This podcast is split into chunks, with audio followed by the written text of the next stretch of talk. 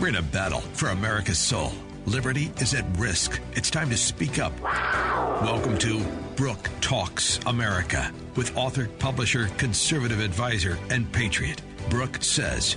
For years, Brooke's been behind the scenes, helping conservative leaders articulate a vision for a better America. Now, she's front and center, and the mic is hot. Here is your host, Brooke Says. Hello, hello. Welcome to Brooke Talks America, where we discuss politics and culture from a conservative perspective. I am your host, Brooke Says, conservative patriot, proud deplorable, and columnist on AmericaOutloud.com. You can connect with me on Facebook, which is Brooke Talks, Twitter, email me if you have any questions. Um, and if you'd like to partner with the show, email me and let me know. I'm here with my co host, Colonel Jim Waurishuk who is the former Deputy Director for Intelligence at U.S. Central Command. He also served on the White House National Security Council and currently is the Hillsborough County, Florida GOP chairman. His articles are also on AmericaOutloud.com. Great stuff, national security and defense. Um, so, from hot topics to history, you know the deal. You can be sure if it's happening in America, I will be talking about it. You can listen to podcasts of my show on my website, brooktalksamerica.com. Also, I'm on Captain's America Third Watch every week on Tuesday morning at 5:30 a.m. on this station. Colonel Jim is also on Captain's America Third Watch every Wednesday morning at 5 a.m. on this station. We're ambushing the airwaves with conservative thought. My article this week is Bubba Wallace pushes fake hate hoax for profit. You know, immediately after I heard the news story in uh, his garage, I thought of Jussie Smollett, or as uh, Dave Chappelle calls him, Juicy Smollett. And likely millions of other Americans did the same. You know, there have been dozens of other fake hate hoaxes, including the fake swastikas, the removing of that woman hijab, which turned out to be fake, and the horrible staging, fake staging of N words on the, in, in, case you remember, on the Navy, the Navy sailors rack, as well as those message boards on the Air Force. And by the way, I do not believe that anyone wrote the N word on LeBron James' Cleveland home. And to this day, there's still no evidence of it, and everybody has, of course, forgotten about that. Um, you know, having proven been proven right, sadly, about my skepticism in these matters, it doesn't give me any pleasure because I think it's absolutely despicable to deliberately push racial division when it doesn't exist. It actually hurts the cause of real victims, much like rape victims, fake rape claims. Uh, you know, victims of racism because it's like the boy who cried wolf. People start, they don't believe it anymore. Most Americans are sick to death of race baiting in general, but especially when it did not happen. We have enough problems in this country without that. So, you know, I'll be getting into that more later on in the show, but that really needs to stop. And people need to be punished when they have been found to have done that. Um, I have as my guest on the show, so that's my article. Make sure you check it out. Everything's available on my website, brooktalksamerica.com as well. So I have on, as my guest on the show today, uh, Representative Anthony Sabatini, who is a Republican member of the Florida legislature who represents the state's 32nd House District and who is also a captain in the Florida Army National Guard. So thank you for your service. He's a good conservative Republican conservative being the operative word, who, like me, likes to battle on Twitter. Uh, and he's here to talk about the mandatory mask ordinances in Florida and his effort to abolish them. So, welcome to the show, Anthony. Thank you for coming. Thanks for having me on, Brooke. Absolutely. So, tell me what's going on with your efforts on behalf of, on behalf of that. Sure. Well, you know, I've been a major critic of the lockdown and everything associated with it. And with the extension of the lockdown now is just Democrats and liberals pushing for mandatory masks. Uh, you know, this is just really another stage of their emotional temper tantrum uh, that they've been putting on for the last 100 days, trying to disrupt the economy, trying to start chaos, trying to find a new vessel to hurt the president, and hurt our economy, and, and really just hurt the country. I hate to say that, but that's where they're at right now. And so, you know, the whole entire lockdown, I've, since day one, I've been a complete critic of locking anything down, shutting down any business, disrupting our economy. And uh, what I've done is now that the mask mandates are becoming the popular new vessel uh, across the state, all the local governments are instituting these new criminal penalties where if you're caught without a mask, you'll you'll be arrested, put in jail for up to 60 days, $500 fine, or in some jurisdictions, uh, just a fine. But in most cases, punishment for not wearing a mask. Um, what we're doing now is we're fighting them because not only my state legislature, uh, I'm also an attorney in the state of Florida, so I represent right now five different plaintiffs in five different counties, um, from Leon County the top of Florida all the way down to Miami-Dade, suing local governments, uh, making the constitutional claim that these mask mandates are not just terrible policy, but they're actually illegal. I think they actually violate the substantive due process rights and guarantees of the Florida Constitution. I think they violate the privacy clause of the Florida Constitution, equal protection, because oftentimes they're drafted in such a way that they carve out other people. For example, in Orange County, the mask mandate says, "Oh, by the way, if you're a government employee, this doesn't apply to you." Wow. So yeah, it's out of control. So they've, they've so you know each one is drafted a little bit different. Like I said, most of them are criminal. Few they've taken the criminal penalty out, thinking of, of giving somebody a fine up to two hundred fifty dollars somehow is okay. But uh, not for looters and protesters. Yeah, yeah, exactly. We're in the middle of an economic recession. I think that's a good idea to start fining and uh, uh, uh, bullying uh, uh, average Floridians. But anyway, so that those are some of the claims that we're making. We're making a bunch of claims. We're fighting, and uh, we're the, this has all been new in the last few weeks. We had our first victory with Seminole County because two weeks after I filed, uh, we were getting ready to uh, set up our first hearing on the case, and, and the county actually backed down. They actually got rid of their mask mandate. So uh, that was they moved it from required to recommended. So that was a, we consider that an early and good win and that's our goal. We're trying to get these county commissions, city commissions, to just, you know, uh, recommend these masks. They don't need to be requiring them with criminal penalties. It's out of control. A lot of people don't know this, but most of the governments around Europe and the world do not have mask mandates. They don't believe in them. Just like the United States for the first 90 days of this crisis, it didn't. Nobody even thought they were a good idea uh, Sweden, Norway, Finland, and Denmark, four countries that the liberal, you know, the radical left loves to talk about, loves to cite their policy, loves to um, speak highly of.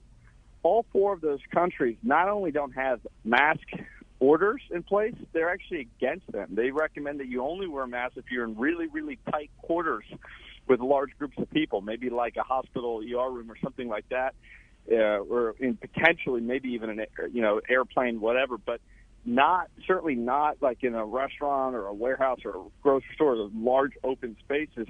It's silly, and they're completely against it. Most of these uh, governments are. What we're seeing now is a media blackout, where the media literally refuses not only to mention it, uh, but even to you know let anyone know in any, in any way, shape, or form. The only articles you'll see is you know these uh, leading headlines saying, "Oh, you know, Sweden and Norway are going to regret the fact that they're not." You know, putting people in jail who aren't wearing masks, et cetera. They're just insane editorials. But obviously, Sweden had one of the best response. Their fatality count was slightly higher than other countries in the beginning, but now it's pretty much the same. And uh, they've had the best uh, response because they never they never shut anything down. They didn't shut down schools or restaurants or public spaces or anything. They didn't put anyone in jail, and uh, things went really well there and yet the media, the liberal media, is so angry about it. They're they're doing backflips trying to convince people that somehow uh, Sweden had the wrong response, and you know Sweden's just laughing about it because they saved their economy.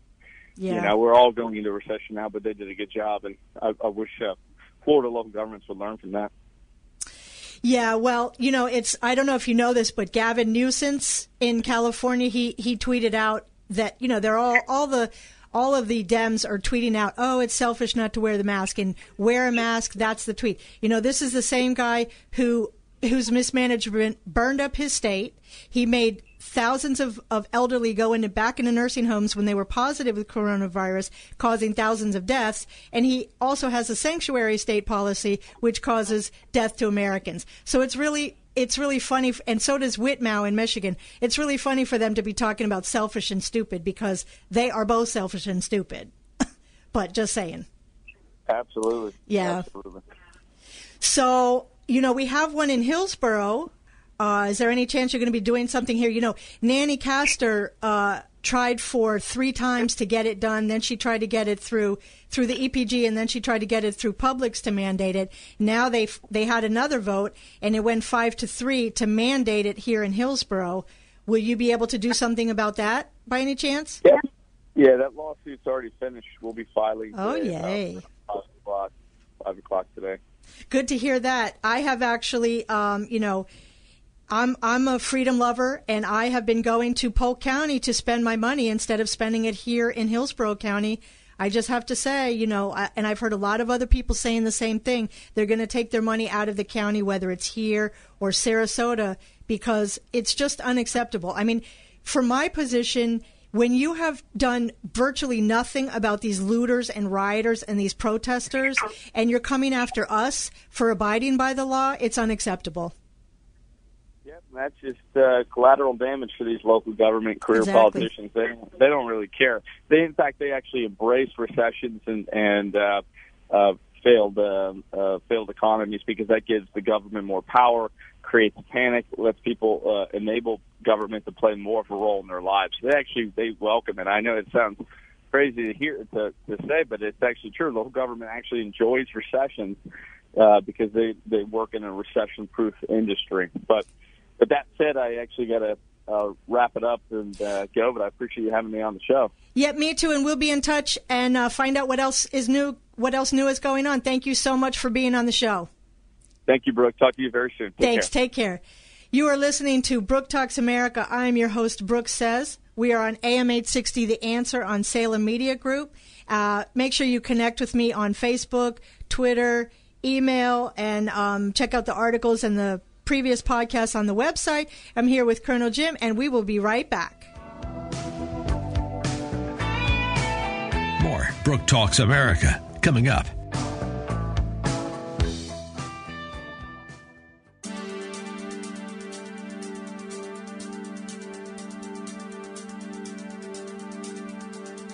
Welcome back to Brooke Talks America. Visit on Facebook, search Brooke Talks.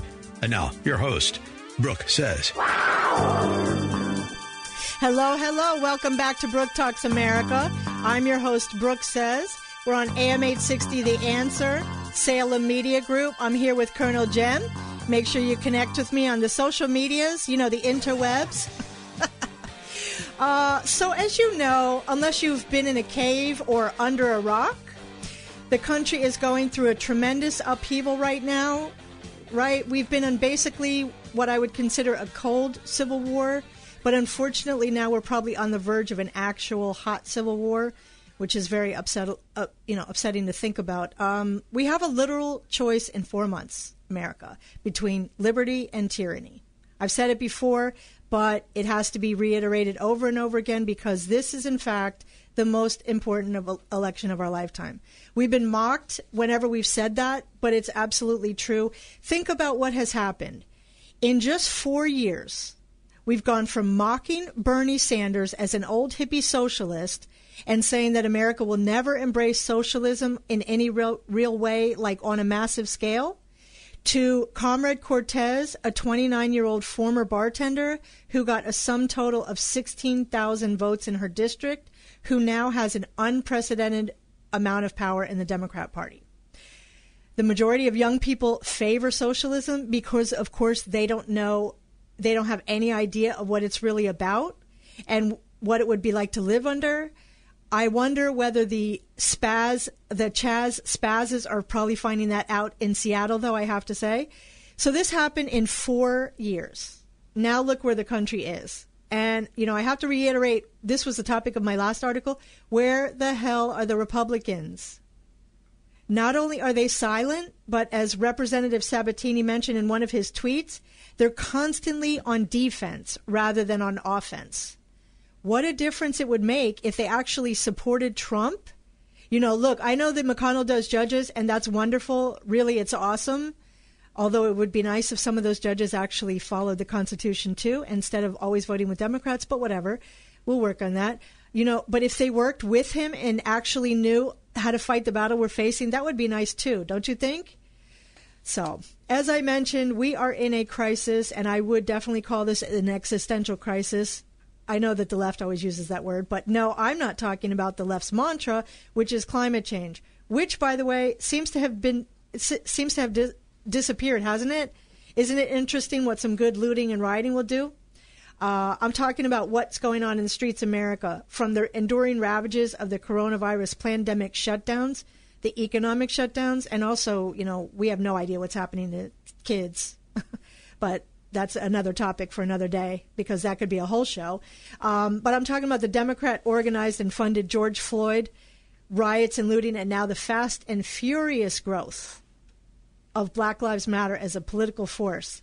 Uh, and how they're influencing everything from politics to entertainment to corporate policy. You've seen what's going on. It's absolutely stunning how fast this has happened. It really shouldn't be stunning. It really shouldn't even be surprising in a way because this has actually been planned for a while, as Colonel Jim mentioned last show, you know, last week. And it's just, they've just been waiting for the opportunity to drop it. You don't get this level of coordination. It just doesn't happen on the spur of the moment. It's, there's nothing organic about it, like the Tea Party, you know, decentralized, and it's just people getting up. These are first of all, they're paid, of course, which helps to organize things. But this is a continuation of the campaign of 2016, and it's being organized organized behind the scenes, the same way the riot and protest protest against Trump was then, is happening now. And I 100% believe that Obama, Hillary, Holder, and the DNC are behind it. And of course, Soros, but that goes without saying, right? He's one of the ones that's funding it. And as as I mentioned on a previous show, Tom Steyer, lots of people, Holly Weird, uh, and to prove it, just a little reminder of what was happening in 2016 in these Democrat uh, operatives' own words from the undercover Project Veritas videos. Here are a few clips about that. It doesn't matter what the freaking legal and ethics people say. We're, we need to win this motherfucker. Hillary like is aware of all the work that you guys do. I hope campaign is fully in it. And then they tell Hillary like what's going on. Well, I mean, Hillary knows through chain of command. Yeah. I'm not suggesting we wait around. We need to start this shit right away. Okay. On every one of these fronts. Okay. What I call it is conflict engagement. That's that's your that's your version of reenfranchisement. Conflict engagement in in the lines at Trump rallies. We're starting anarchy here. This is part one of our undercover investigation into the dark, backroom dealings of the Hillary Clinton presidential campaign. The culmination of a year long investigation infiltrating the machine from the bottom all the way to the White House. Any of that sound familiar today? Yep, and there are more clips about that. So I'm uh, basically deputy rapid response director for the DNC for all things Trump on the ground. Nobody's really supposed to know about me. You know what I'm saying? We have mentally ill people mm. we pay. Here's another one. This is Scott Foval. He is the National Field Director for Americans United for Change. He used to work for People for the American Way, an organization funded by George Soros. He also has his own company called the Foval Group. He is one of the dark operatives for the Clinton campaign. We are contracted directly with the DNC and the campaign, both. Yeah. I am contracted to him, mm-hmm. but my I answer to the head of special events for the DNC mm-hmm. and the head of the special events and political for the campaign. The campaign pays DNC, DNC pays Democracy Partners, Democracy Partners pays the Foval Group, the Foval Group goes and executes the shit on the ground. Democracy Partners is a private political consulting company with deep ties to Hillary Clinton, Barack Obama's White House, and the Democratic National Committee. We are the primary mechanism as a team, Democracy Partners is the the tip of the spear on this. Wherever Trump and Pence are going to be, we have a bench. Okay. And we have a whole team across the country that does that. Both consultants and people from the Democratic Party and the Democratic Party apparatus and people from the uh, campaign, campaign. Uh, and uh, you know, my role with the campaign is to manage all that. Bob Creamer is Democracy Partners. He is the husband of Jan Schakowsky, a Democratic congresswoman from Chicago. And here's the last one about that. The thing that we have to watch is making sure there's a double blind between the actual campaign and the actual DNC and what we're doing. There's a double blind there. So that they can plausibly deny that they knew anything about it. Scott Foval is Creamer's attack dog. Foval and his people train the agitators to go to Trump rallies, and nothing is left to chance. There's a script. Oh, there is a script. There's a script. So you see, that is totally organized. It's funded, and that that was happening in 2016. Absolutely, it's happening now. But here's the thing: they have more money and more people doing it out there now because this election is absolutely do or die for them, and their plans to turn America into a socialist utopia. Do you remember Occupy Wall Street? This was the first of the this these types of groups that happened under Obama. Did you know that they only went after Wall Street CEOs? Why do you think that is? Oh, Republican Wall Street CEOs? Because they're Democrat brown shirts. Yes, I said brown shirts. You've heard that before. And I'm making the analogy because that's absolutely what they are. They are foot soldiers of this socialist Marxist group. Now, the BLM and, Anti- and, and Antifa are Democrat operatives who were so close to getting their way in 2016 that they're going crazy now. Remember when Barack Obama talked about the fundamental transformation of America? Those five unbelievably chilling words that sounded so benign, but now we're seen as very powerful and dangerous. And Michelle Obama said, Barack knows that we're going to have to make sacrifices. We're going to have to change our conversation. We're going to have to change our traditions, our history. We're going to have to move into a different place as a nation. Well, what do you see happening now? Statues are coming down, right? Companies and entertainers are changing their names. People and products are getting canceled left and right. She literally said, change our traditions and history. So what's happening right now is basically a Maoist cultural revolution. You're going to hear that a lot. You've heard that a lot probably already. You're going to be hearing that because that's what absolutely happened in the Chinese in China and it's happening here. You can see it. They're, they're watching that statue. All of these statues are coming down because it's the same exact thing here in America. And a lot of these students have been indoctrinated in in the Confucius centers in America and by left-wing radical communist professors, which we also need to talk about and defund them in a like today or yesterday. Where are the Republicans? Hello. And I'm not talking about Trump, as you know. So, you know, when we when we on the right question that statement that Obama made and also what Michelle Obama made, we were mocked and we were mocked as hysterical. But as you can see, we turned out to be completely right. And most of the people out there protesting the statues under the banner of Black Lives Matter have no idea what they're even doing. They're so stupid they don't even realize they're defacing and destroying some monuments that honor Black Americans, from the 54th Regiment uh, of Black Civil War soldiers to currently the Emancipation Memorial, which was built entirely by funds from former slaves. So if they want to move it, fine. Okay, they don't like how it looks. They want to move it somewhere else, fine. That's, you know, I don't even care. But don't destroy it, which is really what they wanted to do. I mean, they shouldn't move it. They should just get over it and look at history as different. But you know, they're crybabies. But really, they are, there are way more important issues than a statue from 1706, like maybe the hundreds of people being murdered, black people being murdered by each other in Chicago every weekend. Just a thought. And 4th of July coming up, even though there won't be celebrations, it'll still be crazy, which it always is. You are listening to Brooke Talks America. I'm your host, Brooke Says. We're here on AM 860 The Answer with Colonel Jim, and we will be right back. I would love to sing a song for you. More Brooke Talks America coming up.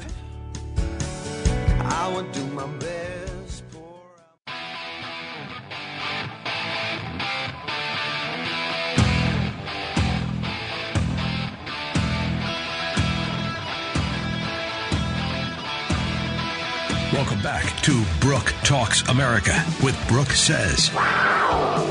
Connect by Twitter at Talks America. Here's Brooke Says. Hello, hello. Welcome back to Brooke Talks America. I'm your host, Brooke Says, here with Colonel Jim. So this is something of more than than that. Okay, race is being used as it always is by Democrats in for the election in November, obviously, to achieve their short-term political agenda, which is to win the election. but it's being used by BLM and their allies to achieve their long term goals. Here's a clip of one of the founders of BLM, a couple clips actually, uh, from the founders of BLM on what their background is and what their agenda is. Um, hands down, Trump not only needs to not be in office in November, uh, but he should resign now. Um, we Trump needs to be out of office. He is not fit for office, and so what we are going to push for is a move to get Trump out while we're also going to continue to push and pressure uh, Vice President Joe Biden around his policies and relationship to pr- policing and criminalization. That's going to be important. But our goal is to get Trump out.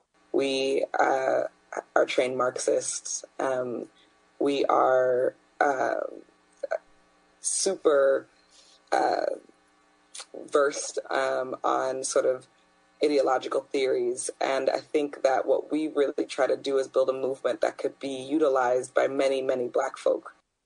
Okay. So as you heard her say, they want to get Trump out. We get that. Everybody wants to get Trump out.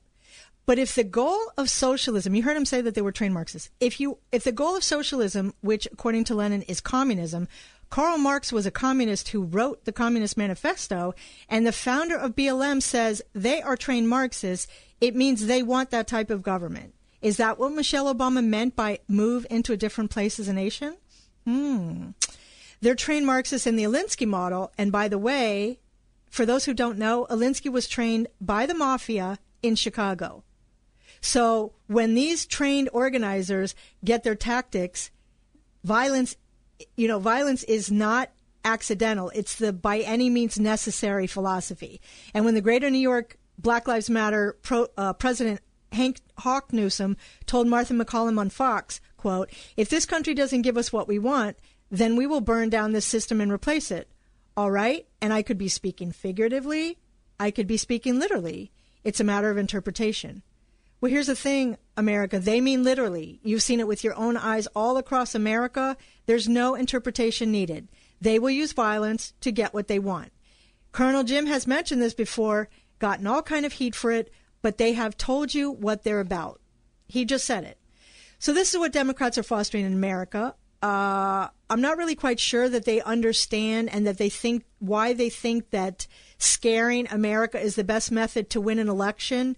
It makes me wonder why they're doing it. I have I have to wonder if they think it's because Biden is so weak. They have to see. I mean, they're acting like they're not. You know, McAuliffe says keep him in the basement. They know the guy is super weak. Uh, he won the Kentucky primary this week, but with only 57% of the vote. Bernie, who actually dropped out a couple months ago, still received 19% of the vote in the primary. That is that means that they haven't translated for Bernie, uh, for Biden. That's not good for Democrats if that voting pattern holds.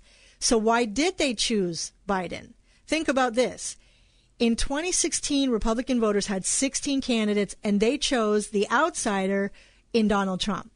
In 2020, Democrats had 24 candidates, and at the end of that process, they chose the ultimate insider, who's also the weakest candidate. It doesn't make sense to me, I have to say. Um, Trump will absolutely destroy Biden in the debates, and that's why they're trying to get rid of them. But it, I don't understand why they would vote for Biden. They know that he's a puppet, but still, I don't even think he can make it to the election. So after all the candidates that they've had, I don't know. If you have any theories on that, let me know my Facebook page. Uh, one of the reasons for Biden may be, as I mentioned, is that black voters, which Democrats need 85 to 95 percent, and they helped him win the South Carolina primary and really facilitated his movement towards the primary, uh, like the fact that he was loyal to Obama. But he's definitely come under scrutiny lately from the woke mob, which is good. I have to say. But I and I think that Biden's "you ain't black" comment, which he made to Charlemagne, is actually really more devastating than Democrats want to acknowledge. Here's BET founder Robert Johnson, who says that Democrats have taken black voters for granted, and his take on Biden. I can only speak for myself. I can't speak for other African Americans. Uh, you know, I I don't know Joe Biden. I can't recall when I've ever spoken to Joe Biden. Uh, but there are a couple of things about uh, Vice President Biden that gives me personally a lot of pause about his true belief in and African Americans having a equal seat at the table in the Democrat Party on issues that we consider important to us.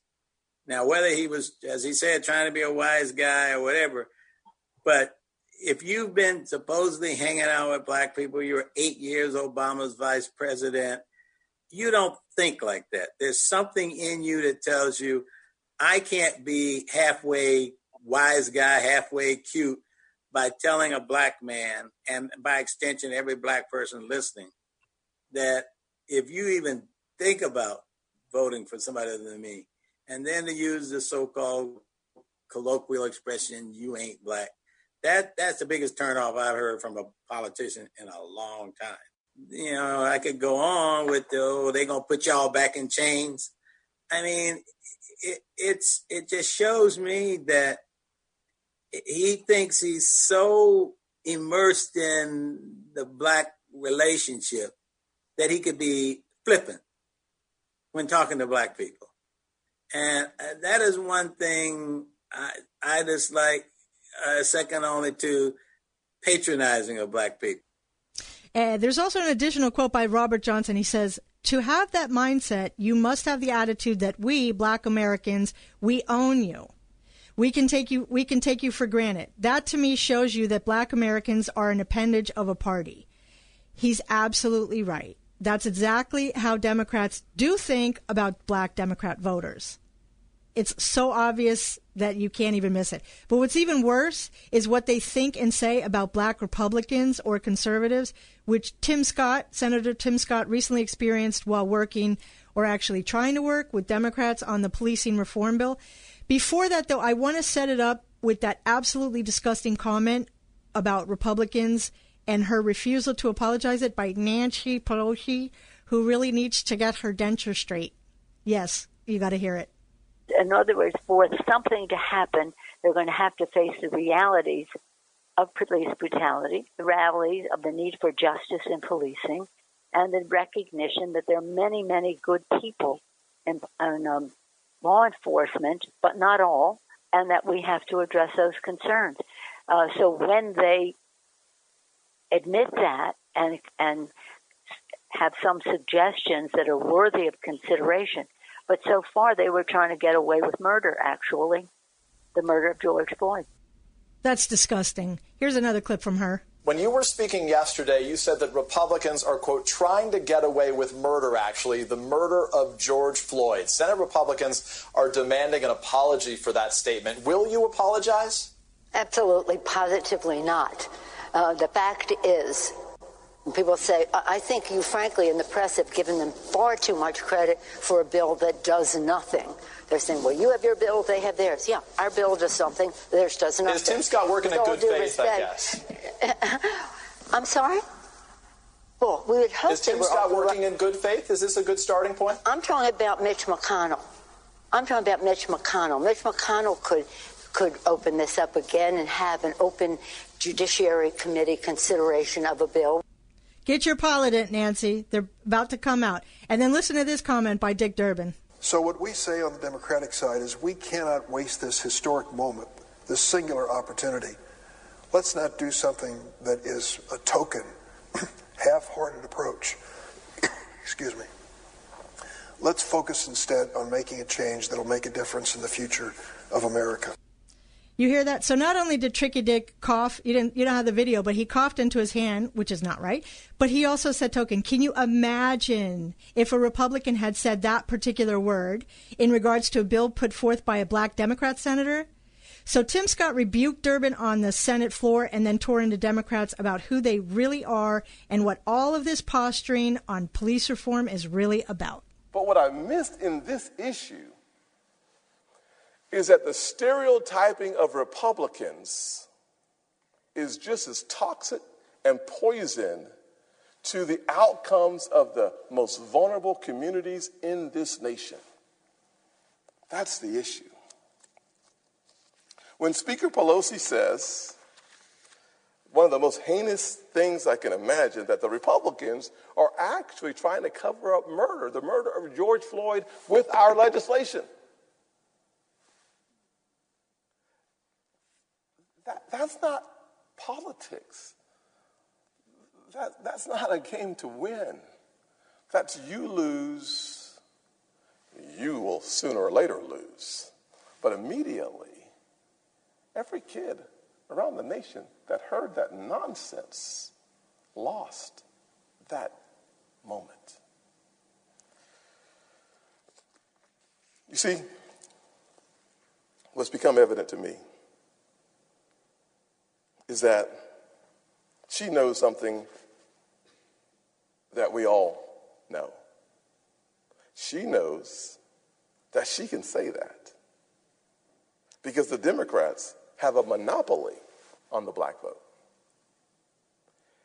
And no matter the return on their loyalty, and, and I am telling you, the most loyal part of the Democrat construct black communities. And no matter the loyalty of the people, the return they get will always continue to go down because in monopolies, you start devaluing in Detroit, Atlanta, Minneapolis, Los Angeles, Philadelphia. All these cities could have banned chokeholds themselves.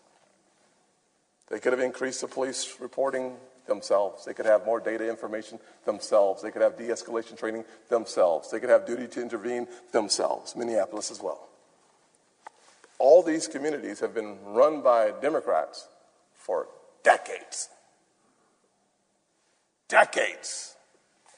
What is the ROI for the poorest people in this nation? And I don't blame them.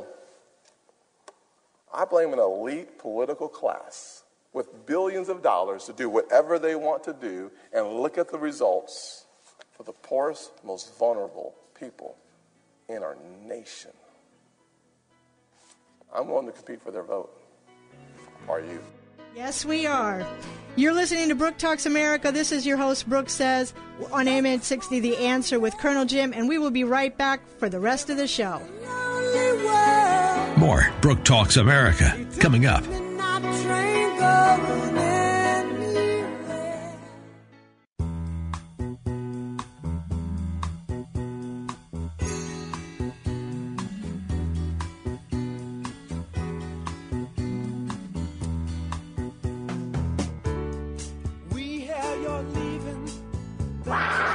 Welcome back to Brooke Talks America with Brooke Says. Connect by email info at brooktalksamerica.com. Here's Brooke Says.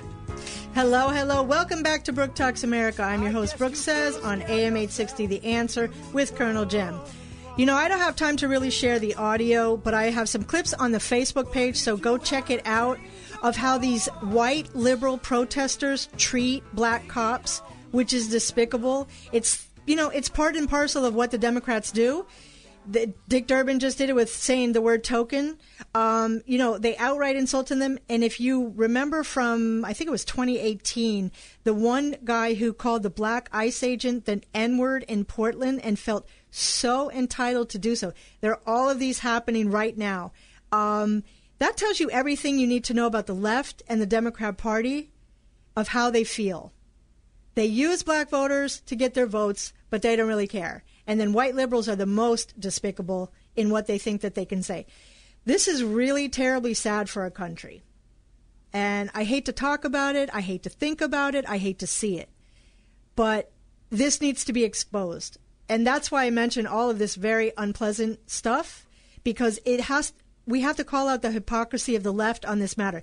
They claim to care. Always they care so much. They're the heart, you know, the the caretakers of the certain people, but they don't. And as Robert Johnson said, he was completely right. Tim Scott, it means we can only expect more race baiting from the Democrats as we get closer to the election and for it to get worse. We have a real and obvious choice to make in November America. Okay? It's very, very clear. And Victor Davis Hanson lays it out here. He's brilliant. He lays it out here in this clip. You know, I don't want to get political, Tucker, but this election no longer is about Donald Trump's tweeting. It's not about Joe Biden's cognitive impairment. It has nothing to do anymore with the lockdown, the virus, the economy, foreign policy. It's a existential question, a Manichaean choice between whether you want civilization and you believe that America doesn't have to be perfect to be good and we're not in its third century going to destroy all that people died for, or you feel it was inherently flawed with a cancer and we have to use radiation, chemotherapy, and kill the host to kill the cancer. And that's the choice we're looking at. And I'm going to vote for civilization. Yeah. Well, it's, it's our only option. The Republican Party is our only option. Speaking of a flawed option, but there's no other. And you're absolutely right to point out the flag officers, the Pentagon, wholly captured by the left. And I think conservatives have been very slow to pick up on that. Unfortunately, it's true and it's scary. They are both correct on that point, and it is not too fine a point to say that civilization itself hangs in the balance. And by the way, the rest of the world needs to hope that Donald Trump gets to be president because you will go down if we become a socialist country. It's liberty or tyranny, freedom or bondage, civilization or chaos. Choose wisely, America. Your future depends on it. So, to change subjects off those little hopeful thoughts, Jim, as we always turn to you in matters of national security and defense and all things Flynn, what is going on on those fronts? Well, we'll talk about that a little bit. Um, of course, we watched over the last week or so a federal appeals court um, earlier this week ordered the criminal case against General Mike Flynn to be dropped. Hallelujah. But the U.S. District Court Judge Emmett Sullivan has yet to dismiss the case. Sullivan has ordered. Uh, has been ordered to dismiss the case. However, he's kind of dragging his feet, and we're not quite sure what he's trying to do. Uh, but he has really three options. He can, one, acquiesce to the appeals court and sign the order and dismiss the case, and that will end it. Of course, uh, as if the delay goes further, uh, and he really doesn't anything, there will be the appearance that uh, that's quite obvious that uh, he could be in contempt of the appeals court order by not doing anything. So he doesn't want to go down that road uh, per se. And then there's a, a third option that's probably not going to happen, and that's where Sullivan, Sullivan can hope the appeals court will take up this decision on their own. Of course, what happens here is that would have to be an internal decision of the appeals court, and they would have to decide together that they want to go do this alone. And of course, Sullivan cannot request uh, this option either because, as a judge, uh, he cannot file an appeal. So we're going to wait and see what happens here. There's some other discussions that have just kind of come out this morning. Uh, of course, the political left and the mainstream media are looking at those, and they're trying to want to drag this back to where it's been for the last year. So uh, that's the latest here. It's not over yet, but uh, Judge Sullivan appears to be uh, having his back in the corner. So we'll we'll see what happens there. Uh, I want to go back a little bit and talk about a couple things because there's there's a critical situation at play here, uh, and this re- this deals with both um, Antifa and Black Lives Matter. As as Brooke showed uh, in a couple clips earlier in the show, uh, where those groups have pretty much pronounced uh, and announced, so to speak, that they are legitimately Marxist communist organizations. Uh, that's that's a fact. Um, if you go back to Black Lives Matter and their founding, they are happily self-identifying, self-identifying as Marxists uh, and a Marxist movement. Uh, their objectives and what they stand for uh, are first and foremost. They use the word Black Lives because that's their moniker and that's what they use to draw support. But underneath that, they are really a radical far left Marxist organization. They strive for um, violence. They strive for tearing down the country, and their ultimate goal is to create a uh, radical socialist regime, something like we might see in Venezuela or in other countries. And I just want to interject really quickly. If you go on their website, they don't even talk that much about black issues. They talk about queer issues, queer and trans. It's like queer and trans. They want to get rid of the nuclear family. They want to they they don't like the patriarchal system. So they use the name, like Jim said, Black Lives Matter, but that's not really the focus. They just know that they have to use race in order to achieve their agenda. So go ahead, Jim. Yeah, that's exactly right. And they use subtopics such as defunding the police, uh, dismantling capitalism, uh, disrupting Western prescribed nuclear families, as you said, and seeking reparations for slavery, for redistribution throughout uh, the minority communities. But this is all about dismantling the framework of society and neutralizing and undermining law enforcement um, and creating anarchy. Antifa, the same way. Uh, they are a uh, anarchist organization.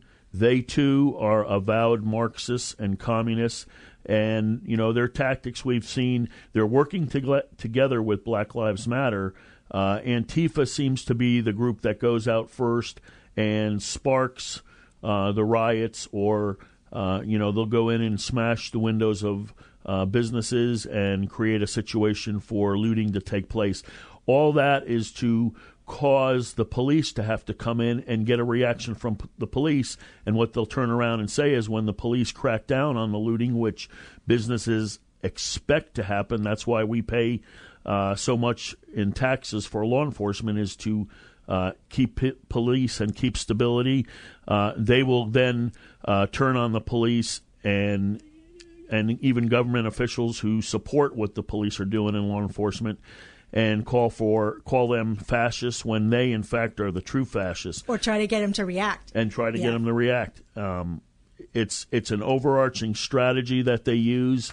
Um, this is this is not new. We've we've seen this throughout uh, history uh, for this type of things now the key thing here is in both situations uh, the Justice Department is working behind the scenes and overtime to identify them both these groups as uh, terrorist groups.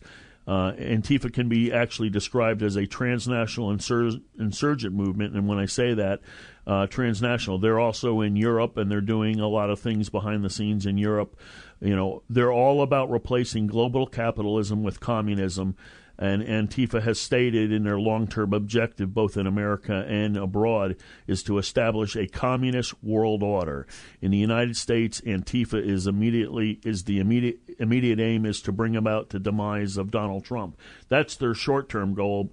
Their long-term goal is what we've talked about. Now, uh, how do we counter that? As I said, the Justice Department is working uh, to identify them as um, a radical terrorist organization. Let's go back a number of years to the uh, early 1950s. We had two acts that were put into play. One was the Internal Security Act of 1950 and the Communist Control Act of 1954, put in play by uh, President Eisenhower. And these were to stop and quell the spread of communism in the United States after World War II. And if you recall back in the, in the mid 50s, Nikita Khrushchev, the premier of the Soviet Union, said, We will take America out without firing a shot. We will bury you.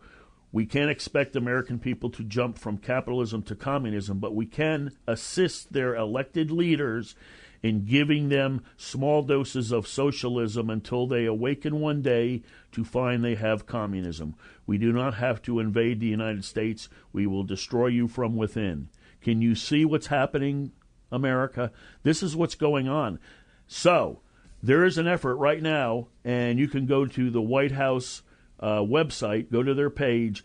There's a, a survey and a uh, effort here petition to reinstate the Communist Control Act of 1954.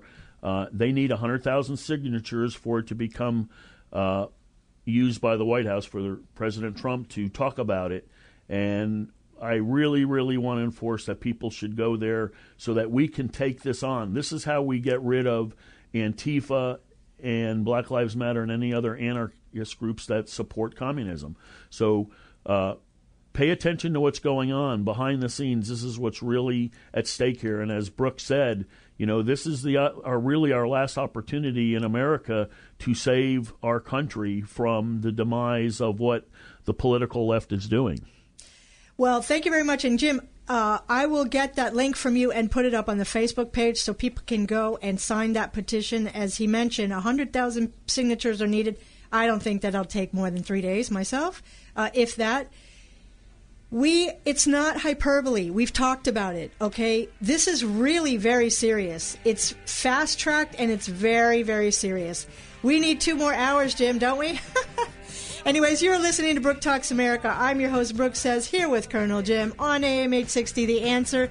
We will be back next week. Check out the face uh, check out the website brooktalksamerica.com You've been listening to Talks America with author, publisher, conservative advisor, and patriot Brooke Says. Connect by email info at brooktalksamerica.com, by Twitter at Talks America, and listen next Saturday night for more Brooke Talks America on AM 860. The answer.